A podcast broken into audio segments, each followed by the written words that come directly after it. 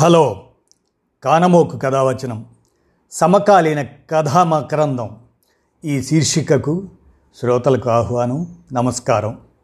ఇప్పుడు ఈ కథ కొనుక్కోవాలి. రచయిత గంగుల నరసింహారెడ్డి. నిజంగా ఈ కథ నేటి సీనియర్ సిటిజన్స్కి చక్కటి చిక్కులేని జ్ఞానసూచి. వినండి మరి మీకే అర్థమవుతుంది. మరి ఇక కథలోకి నడుద్దాం.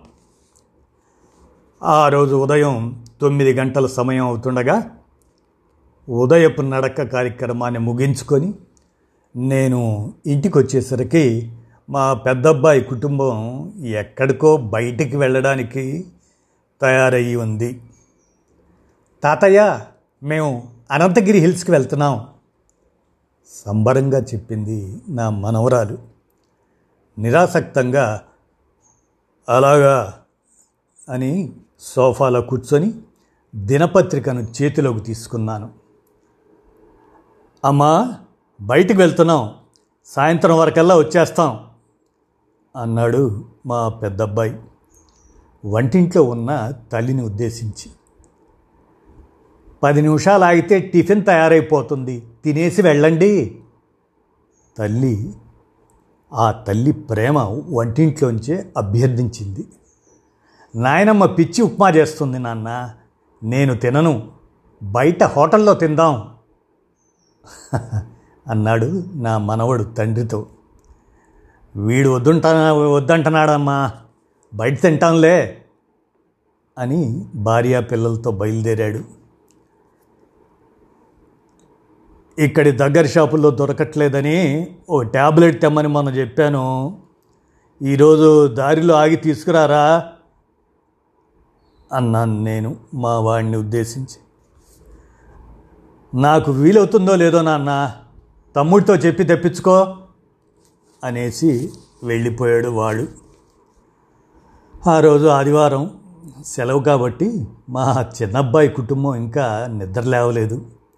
మా చిన్న కోడళ్ళు నిద్ర లేచినా బయటకు వస్తే వంట చేయాల్సి వస్తుందని అప్పుడే బయటికి రాదు. రెండో మారు కాఫీ తాగాలని కోరిక కలిగింది. కానీ మా ఆవిడను మళ్ళీ అడగాలంటేనే నాకు మొహమాటంగా ఉంది. ఇంతమందికి వంట చేయటంలో తీరిక లేకుండా ఉండే తనను ఇబ్బంది పెట్టడం భావ్యం కాదనిపించి మంచినీళ్ళు తాగి వచ్చి పేపర్ చదువుతూ కూర్చున్నాను. పావు గంట తర్వాత కాబోలు కాఫీ తీసుకోండి అన్న మా ఆవిడ స్వరం నాకు మధురాతి మధురంగా వినబడి తలెత్తాను. ఆమె వంక అనురాగపూర్వకంగా చూస్తూ కప్పందుకొని థ్యాంక్స్ అన్నాను మనస్ఫూర్తిగా. పది గంటల సమయం కావస్తుండగా మా చిన్నబ్బాయి ఒక్కడే తమ గదిలోంచి బయటకు వచ్చి అమ్మా టిఫిన్ రెడీనా? అని అడిగాడు. అంటే వీడు కూడా తన కుటుంబంతో బయటికి చెక్కేస్తున్నాడన్నమాట మనసులో అనుకున్నాను. అయిందిరా రండి తినండి అంది మాతృమూర్తి. ఆ తర్వాత వాడి భార్య కూతురు వచ్చారు. నా ఊహ నిజమైంది. అందరూ ప్రయాణానికి సిద్ధమై ఉన్నారు.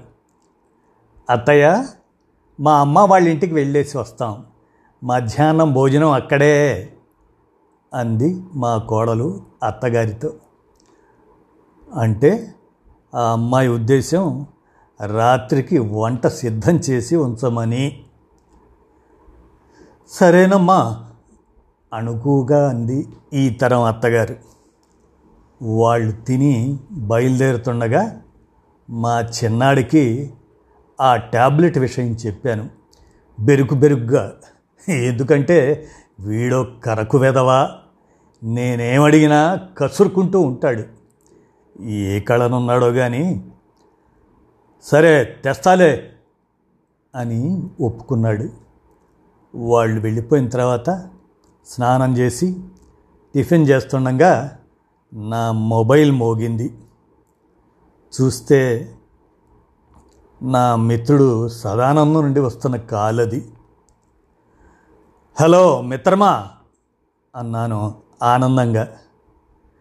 నేనన్నయ్య ప్రమేలను సదానందం భారీ గొంతు వినబడింది. భర్త ఫోన్ ద్వారా అతనికి బదులు ఆమె ఎందుకు మాట్లాడుతుందో అర్థం కాక అయోమయానికి గురై సదానందం బాగున్నాడమ్మా అడిగాను ఆతృతగా. ఐదారు రోజులుగా నడునొప్పి అంటూ మంచం పైనే పడుకుని ఉన్నారన్నయ్య.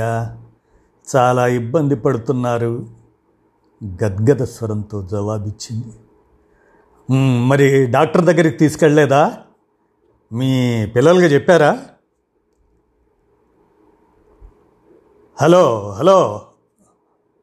గట్టిగా అన్నాను. బదులుగా అవతలి వైపు నుండి ప్రమీల సన్నగా రోదిస్తున్నట్లుగా వినబడింది. అయ్యో ఏడవకండమ్మా నడునొప్పే కదా తగ్గిపోతుందిలే అన్నాను ఊరడిస్తూ. నా దుఃఖమంతా మా పిల్లల నిర్లక్ష్యం గురించి అన్నయ్య. నొప్పి మొదలైన రోజు నుండి మా అబ్బాయికి అమ్మాయికి ఫోన్ చేసి చెప్తూనే ఉన్నాను. అయినా వాళ్ళు పట్టించుకోవడమే లేదు. ఏటూ తోచక మీకు ఫోన్ చేశాను. ఎంతో ప్రేమగా పెంచిన తన పిల్లల వైఖరి గురించే ఆయన ఎక్కువ దిగులు పడుతున్నట్లున్నారు. ఓ మారు మీరు వచ్చి మాట్లాడితే ఆయన తేరుకుంటారని నా ఆశ. బలవంతంగా దుఃఖాన్ని ఆపుకుంటున్నట్లుగా తెలుస్తూనే ఉంది. తప్పక వస్తాను. ధైర్యంగా ఉండమ్మా. శేషగిరి అన్నయ్యకి కూడా ఫోన్ చేశాను కానీ లైన్ కలవడం లేదు.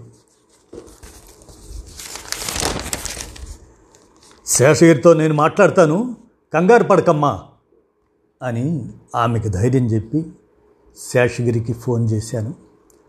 అదృష్టవశాత్తు వెంటనే బదులు పలికాడు సదానందం.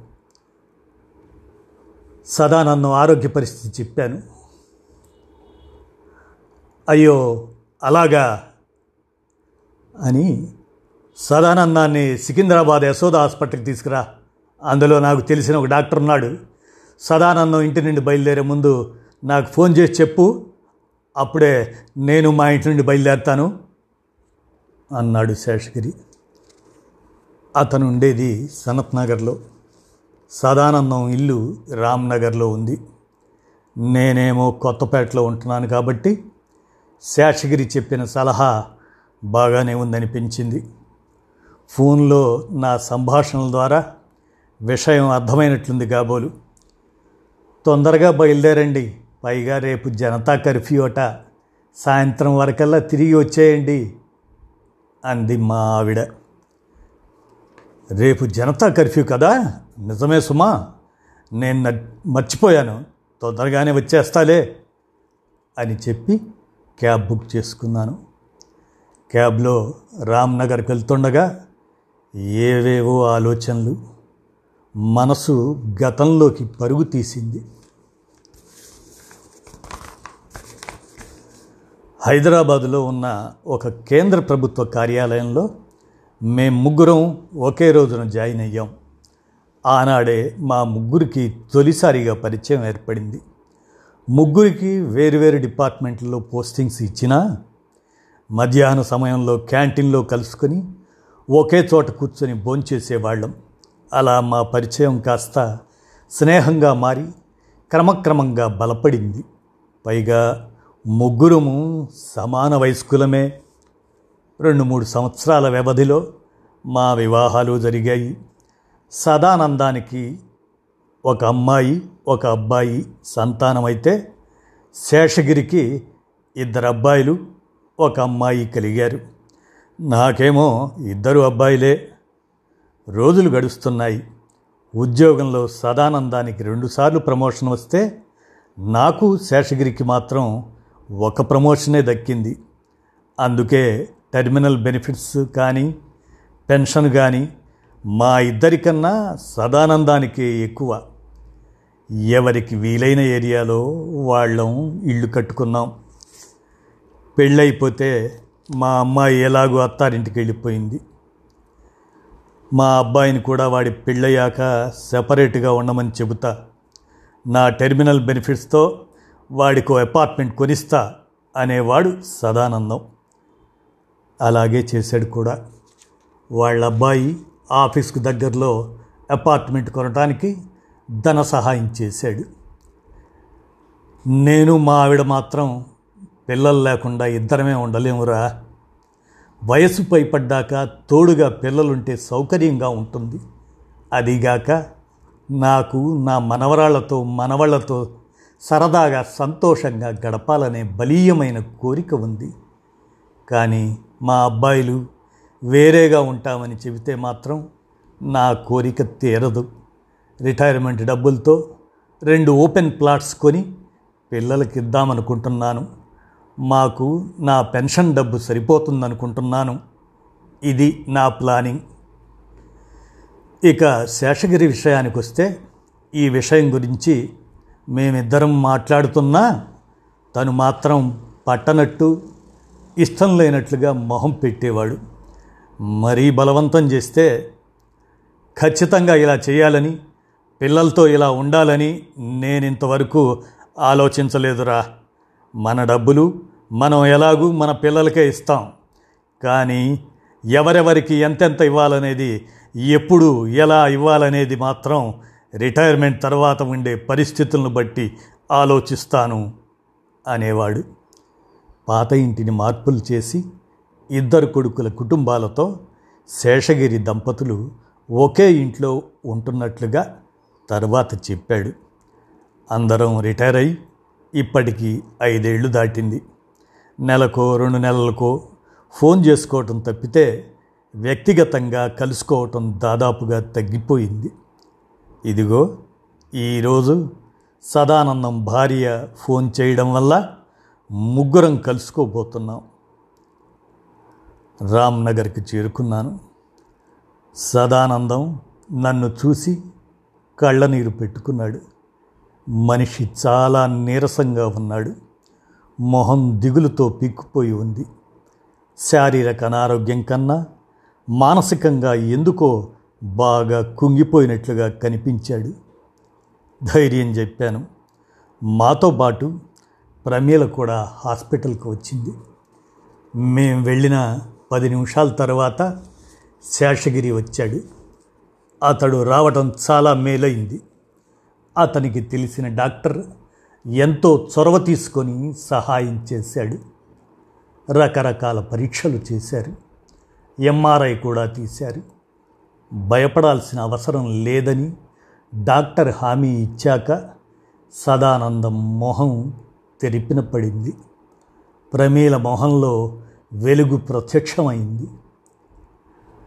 క్యాబ్ బుక్ చేయమంటావా? లేక ఈ చుట్టుపక్కల ఏమైనా పనులున్నాయా? హాస్పిటల్ నుండి బయటకు వచ్చాక సదానందాన్ని అడిగాను.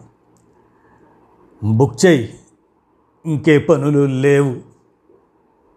క్యాబ్ వద్దు నేను డ్రాప్ చేస్తాను కారు తీసుకొచ్చాను అన్నాడు శేషగిరి. కారు కొన్నావా? ఆశ్చర్యంగా అడిగాను. అవునరా మారుతిలో ఆటో గేరు కొన్నాను. నడపటం చాలా ఈజీ అంటూ పార్కింగ్ వైపు వెళ్ళాడు అతను. నేను సదానందం వంక చూశాను. అతడు నా వెంకే చూస్తున్నాడు నిర్లిప్తంగా. నిజంగానే శేషగిరి తన ఆటో గేర్ కారును చాలా సులువుగా డ్రైవ్ చేస్తున్నాడు. అన్నయ్య లోపలికి రండి. భోంచేసి వెళ్దురు కానీ ఇంటి దగ్గర కారు దిగుతూ ఆహ్వానించింది ప్రమీల. ఎందుకమ్మా నీకు శ్రమ? మీరు వస్తారనే కూరలు ఎక్కువ చేశాను. అరగంటలో అన్నం వడ్డించేస్తాను. వడ్డ వడ్డిస్తాను కూడా. మీరు మాట్లాడుతూ ఉండండి. ఉద్యోగ జీవితం గురించిన కబుర్లు చెప్పుకోవటం మొదలుపెట్టేసరికి సదానందం మొహం చిరునవ్వుతో వెలిగిపోయింది. ఆ తర్వాత మా సంభాషణ మా పిల్లల వైఖరిలో వచ్చిన మార్పు వైపు మళ్ళింది. పిల్లల విషయం చెప్పాల్సి వచ్చేసరికి సదానందం మొహంలో మళ్ళీ విచారం తొంగి చూసింది. మీ వాడు మీ ఇంటి వైపే రావట్లేదా? అడిగాను. నా దగ్గర డబ్బులున్నంత వరకు రోజు ఫోన్ చేసి మా యోగక్షేమాలు కనుక్కునేవాడు. వారానికి ఓ మారు కుటుంబ సమేతంగా తప్పక వచ్చి వెళ్ళేవాడు. ఎప్పుడైతే నా దగ్గర డబ్బులేం మిగల్లేదని తెలుసుకున్నాడో అప్పటి నుండి ఇంటికి రావడం లేదు. ఫోన్ చేస్తే ముక్తసరిగా సమాధానం చెప్పి పెట్టేస్తున్నాడు. నిర్వేదంగా చెప్పుకొచ్చాడు సదానందం. మరి మీ అమ్మాయి? అడిగాడు శేషగిరి. అప్పుడు వివరంగా చెప్పుకొచ్చాడు సదానందం. తన రిటైర్మెంట్ డబ్బుల్లో కొంత కూతురికి ఇచ్చి కొంత తమ దగ్గర ఉంచుకొని ఎక్కువ డబ్బు కొడుక్కి అపార్ట్మెంట్ కొనుక్కోవడానికి ఇచ్చాడట. అందుకే కూతురు తల్లిదండ్రులపైన అలిగి ఇంటికి రావడం మానేసిందట. ఫోన్ చేస్తే ఒకటి రెండు మాటలు మాత్రమే మాట్లాడి పెట్టేస్తుందట. ఇక కొడుకు తండ్రి ఇచ్చిన డబ్బుతో సంతృప్తి చెందక అపార్ట్మెంట్లో కబ్బోర్డ్ చేయించాలి ఫర్నిచర్ కొనాలి అంటూ తండ్రిని పీడించి మిగిలిన డబ్బంతా ఊడ్చేశాడంట. మేము ఇక పాలివ్వని వట్టిపోయిన గేదెలమని తెలిసిపోయింది వాడికి. అందుకే మమ్మల్ని పట్టించుకోవడం మానేశాడు. ఈ మాట అంటున్నప్పుడు సదానందం గొంతు దుఃఖంతో పూడుకుపోయింది. అతన్ని ఏమని ఓదార్చాలో మా ఇద్దరికీ అర్థం కాలేదు. ఆ తరువాత రాజకీయాల గురించి కరోనా ఉపద్రవం గురించి మాట్లాడుకున్నాం. భోంచేసి ఆ దంపతుల దగ్గర సెలవు తీసుకొని బయటకు వచ్చాం. నేను శేషగిరి. నన్ను అమీర్పేట్ మెట్రో స్టేషన్ దగ్గర డ్రాప్ చేయరా? వెళ్ళిపోతాను అన్నాను. సరే పద అన్నాడు. దారిలో సదానందం దురవస్థ గురించి కాసేపు మాట్లాడుకున్నాం. బేగంపేట దాటుతుండగా శేషగిరి నన్ను తన ఇంటికి ఆహ్వానించాడు. రేపు ఎలాగూ జనతా కర్ఫ్యూ కదా? బయటకు వెళ్ళకుండా ఇంట్లో కూర్చోవాలి. రేపు మా పెళ్ళి రోజు. రేపు ఒక్కరోజు మాతో గడుపు. రేపు రాత్రికి కానీ ఎల్లుండి ఉదయం కానీ నిన్ను పంపిస్తాను. ఊహించని ఆహ్వానం అది. ఏమని జవాబు ఇవ్వాలో అర్థం కాలేదు నాకు. అతడు అన్నట్లుగా మరునాడు జనతా కర్ఫ్యూ. కాబట్టి ఎక్కడున్నా ఇంట్లో కూర్చొని ఉండాల్సిందే. అతని ఇంట్లో ఉంటే అతడి కుటుంబ పరిస్థితి కూడా చూడవచ్చనే ఉత్సుకత కలిగింది. సరే అన్నాను. అమీర్పేట్లో ఒక చోట కారు ఆపి చిన్న పనుంది పది నిమిషాల్లో వస్తాను. అవును నీ అండర్ గార్మెంట్ సైజ్ చెప్పు రేపటికి నీకు కావాలిగా? అన్నాడు. అతని దూరాలోచనకి అబ్బురపడుతూ నా సైజు చెప్పాను. కాసేపటికి పెద్ద కవర్ తీసుకొని వచ్చాడు. అదే విషయం అడిగాను. నీకు ఇబ్బంది కాకుండా అండర్ గార్మెంట్స్తో పాటు ఓ లుంగి టవలు టూత్ బ్రష్ తెచ్చాను. ఓకేనా? ఎంత సూక్ష్మంగా ఆలోచిస్తావరా బాబు? పకడ్బందీగా ఉంటుంది నీ ప్లానింగ్. అంటూ నవ్వాను. మరో పదిహేను నిమిషాల తర్వాత సనత్ నగర్లోని వాళ్ళ ఇంటికి చేరుకున్నాం. ఇల్లు చాలా మారిపోయి ఉంది. పాత ఇంటిపైన రెండు అంతస్తులు కొత్తగా కట్టారు. పైన రెండు ఫ్లోర్లు పైన రెండు ఫ్లోర్లు మా అబ్బాయిలు కట్టుకొని అందులో ఉంటున్నారు అంటూ నన్ను తీసుకొని వెళ్ళాడు. కింద ఉన్న తన పాత ఇంటిలోకి. లోపల మాత్రం చాలా నీటుగా ఉంది. అతని భార్య ప్రేమలత నన్ను ఆప్యాయంగా పలకరించింది. రేపు కూడా మనతో ఉండేలా ఒప్పించి తీసుకొచ్చాను అన్నాడు శేషగిరి భార్యతో. చాలా మంచి పని చేశారు వదిన కూడా వచ్చి ఉంటే ఇంకా బాగుండేది. అవును సుమా నువ్వు చెప్పేంతవరకు నాకు ఐడియానే రాలేదు అని నా వైపుకు తిరిగి స్నానం చేసి రారా కాఫీ తాగుదాం. అన్నాడు శేషగిరి నాకు గదిని చూపిస్తూ. నేను హాల్లోకి తిరిగి వచ్చేసరికి భార్యాభర్తలిద్దరూ మనవడు మనవరాలితో కలిసి నవ్వుతూ కబుర్లు చెప్పుకుంటున్నారు. తాతయ్య మీ ఫ్రెండా?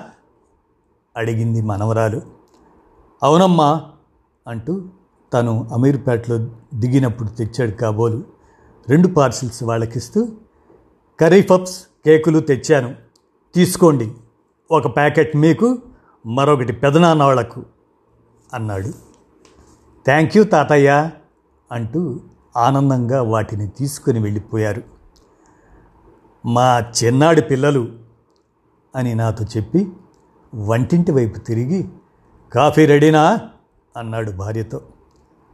నా మనసులో ఎక్కడో ఓ గిల్టీ ఫీలింగ్ కలుక్కుమంది. ఎందుకంటే నేనెప్పుడు నా మనవలకు మనవరాళ్ళకు బయట నుండి ఇలా ప్రత్యేకంగా తినుబండారాలు ఏవి కొని తీసుకురాలేదు.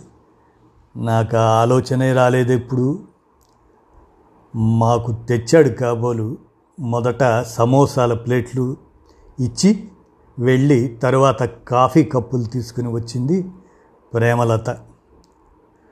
ఆ తర్వాత కొడుకులు కానీ కోడళ్ళు కానీ వాళ్ళ పిల్లలు కానీ ఎవరో ఒకరు వచ్చి కబుర్లు చెప్పి వెళ్ళిపోతున్నారు. సమయం ఇట్టే గడిచిపోయింది. డిన్నర్లో చపాతీలతో పాటు మూడు రకాల కూరలు వడ్డించింది ప్రేమలత. ఎందుకమ్మా ఇన్ని చేసి శ్రమపడ్డారు? అన్నాను మొహమాటంగా. ఇవన్నీ నేనేం చేయలేదన్నయ్యా. ఒక్కటే నేను చేసింది మిగతా రెండు ఫస్ట్ ఫ్లోర్ నుండి సెకండ్ ఫ్లోర్ నుండి వచ్చినాయి. అంది ఆమె నవ్వుతూ. ఆ నవ్వులో నిండైన సంతృప్తి కనపడింది. ఎందుకో నాకు ఆ క్షణం నా భార్య ఇప్పటికీ పడుతున్న కష్టాలు జ్ఞాపకం వచ్చి హృదయం బాధతో మూలిగింది. మా కోడళ్ళైతే వంటింటి వైపే రారు. ఆ రాత్రి పడుకునే సమయానికి నాకు విషయం స్పష్టంగా అర్థమైంది.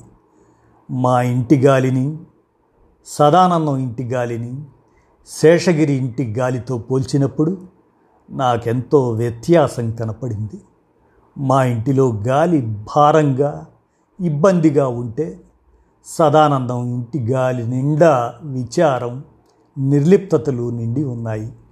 కానీ ఈ ఇంటి గాలి ఆనందం ఆహ్లాదాలతో హాయిగా ఉంది. మరునాడు ఆదివారం రోజున జనతా కర్ఫ్యూ. ఆ రోజే శేషగిరి దంపతుల పెళ్ళి రోజు కాబట్టి వాళ్ళ పెద్దబ్బాయి అందరికీ టిఫిన్లు ఏర్పాటు చేస్తానంటే చిన్నబ్బాయి మధ్యాహ్న భోజన ఏర్పాట్ల సంగతి చూసుకుంటానన్నాడట. రాత్రి డిన్నర్ కోసం ప్రత్యేకమైన వంటకాలతో శేషగిరి స్వయంగా క్యాటరింగ్కి చెప్పి విందు ఇస్తున్నాడట. ఇల్లంతా సందడిగా ఉంది. కూతురు వాళ్ళ కుటుంబం వీళ్ళింటికి దగ్గరలోని ఓ అపార్ట్మెంట్లోనే ఉంటుందట. ఆమె ఒక పెద్ద కేకును తీసుకొని భర్త పిల్లలతో వచ్చింది. పిల్లల కోలాహలం మధ్య శేషగిరి దంపతులు కేక్ కట్ చేశారు. కుటుంబ సభ్యులంతా కాళ్ళు మొక్కి వెళ్తుంటే అందరికీ ముందుగానే సిద్ధంగా ఉంచుకున్న పేపర్ కవర్లని చేతిలో పెడుతున్నారు.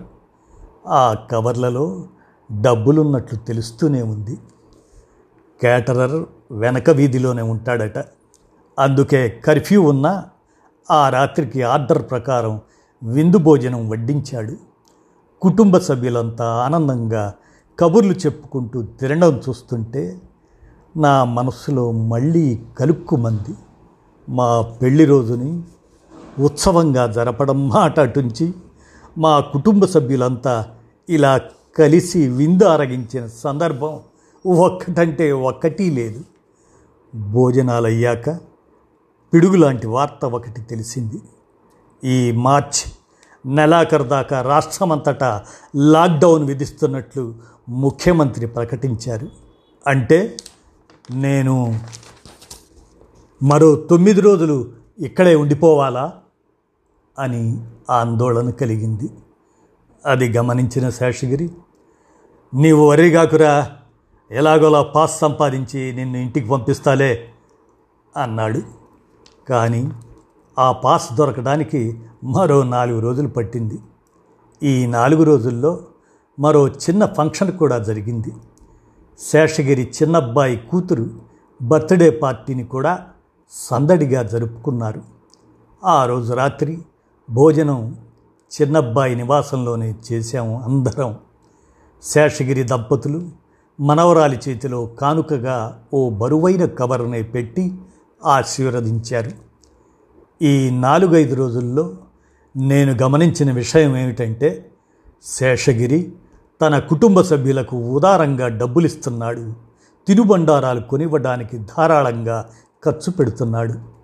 ఆ దంపతులు వారిపై కోడళ్ళకు గౌరవము కొడుకులకు అభిమానము చిన్నపిల్లలకు ప్రేమ ఇష్టము ఉన్నాయి.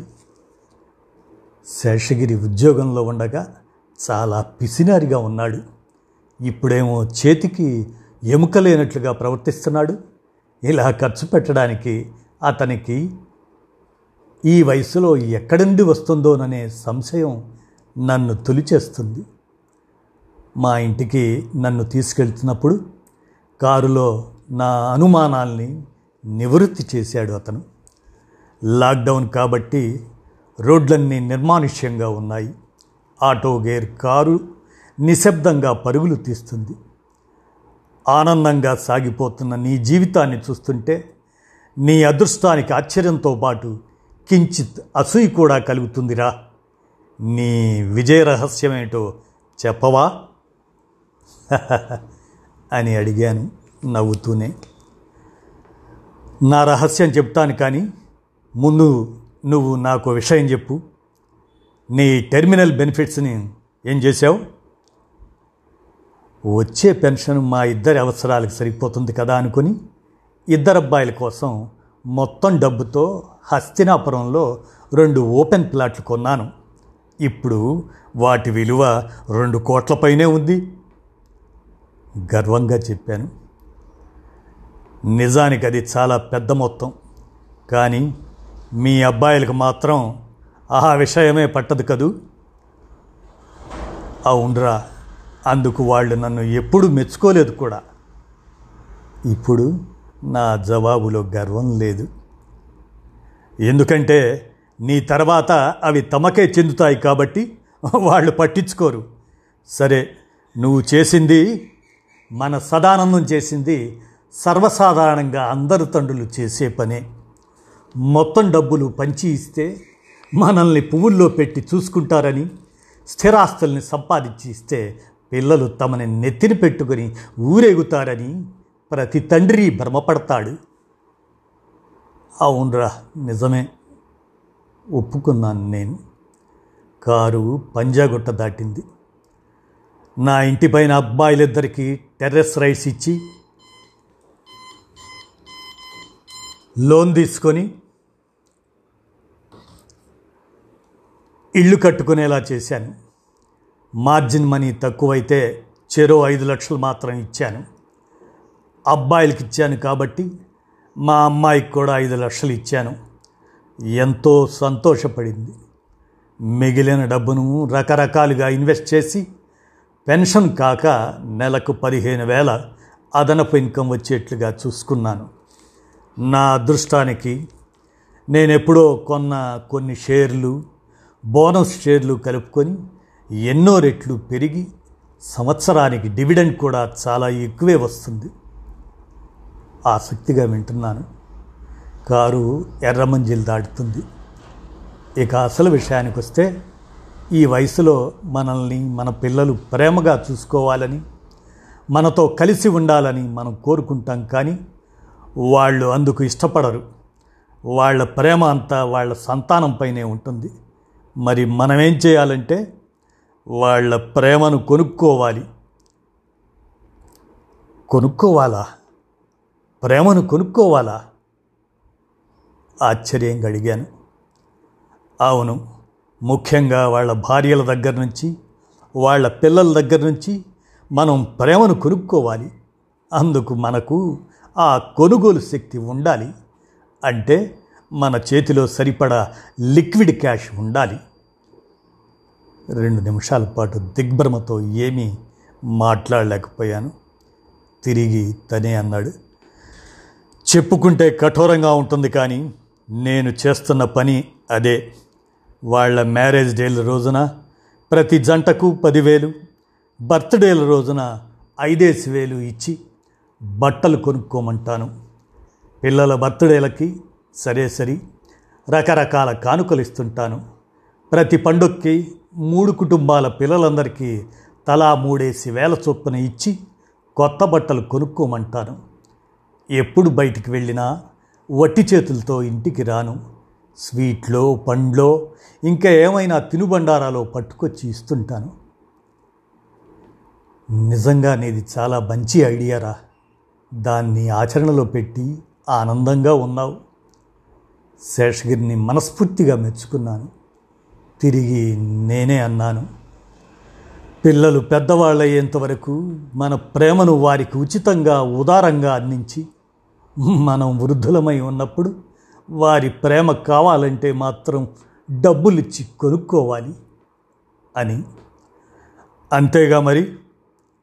అన్నాడు శేషగిరి. నవ్వుతూ. ఆ నవ్వులో జీవం లేదు. పండిన అనుభవం ఉంది. కొత్తపేట సమీపించింది. కారు నన్ను మా ఇంటి ముందు దింపేసి వెళ్ళిపోయాడు అతను. ఆ రోజు రాత్రి బాగా ఆలోచించి ఒక నిర్ణయానికి వచ్చాను. దానిని మా ఆవిడకు కూడా చెప్పాను. సంతోషంగా ఒప్పుకుంది. మరునాడు ఉదయం పది గంటల సమయంలో మా పక్కింటి అతనికి ఫోన్ చేశాను. అతను చాలా రోజులుగా మనిద్దరి ఇళ్ళ జాగా డెవలప్మెంట్కి ఇద్దామండి. మీకు కనీసం మూడు నాకు రెండు అపార్ట్మెంట్లు వస్తాయి అని అడుగుతున్నాడు. అతనితో మన ఇద్దరి ఇళ్ళను డెవలప్మెంట్కి అడుగుతున్నారుగా. అలాగే ఇద్దాం. ఆ బిల్డర్ను రమ్మనండి. మాట్లాడుకుందాం అని చెప్పాను. డైనింగ్ టేబుల్ దగ్గర టిఫిన్ చేస్తున్న మా అబ్బాయిలు కోడళ్ళు నా వంక తల తిప్పి ఆశ్చర్యంగా చూడడం గమనించాను. ఆ తర్వాత నాకు తెలిసిన ఒక రియల్ ఎస్టేట్ బ్రోకర్కి ఫోన్ చేశాను.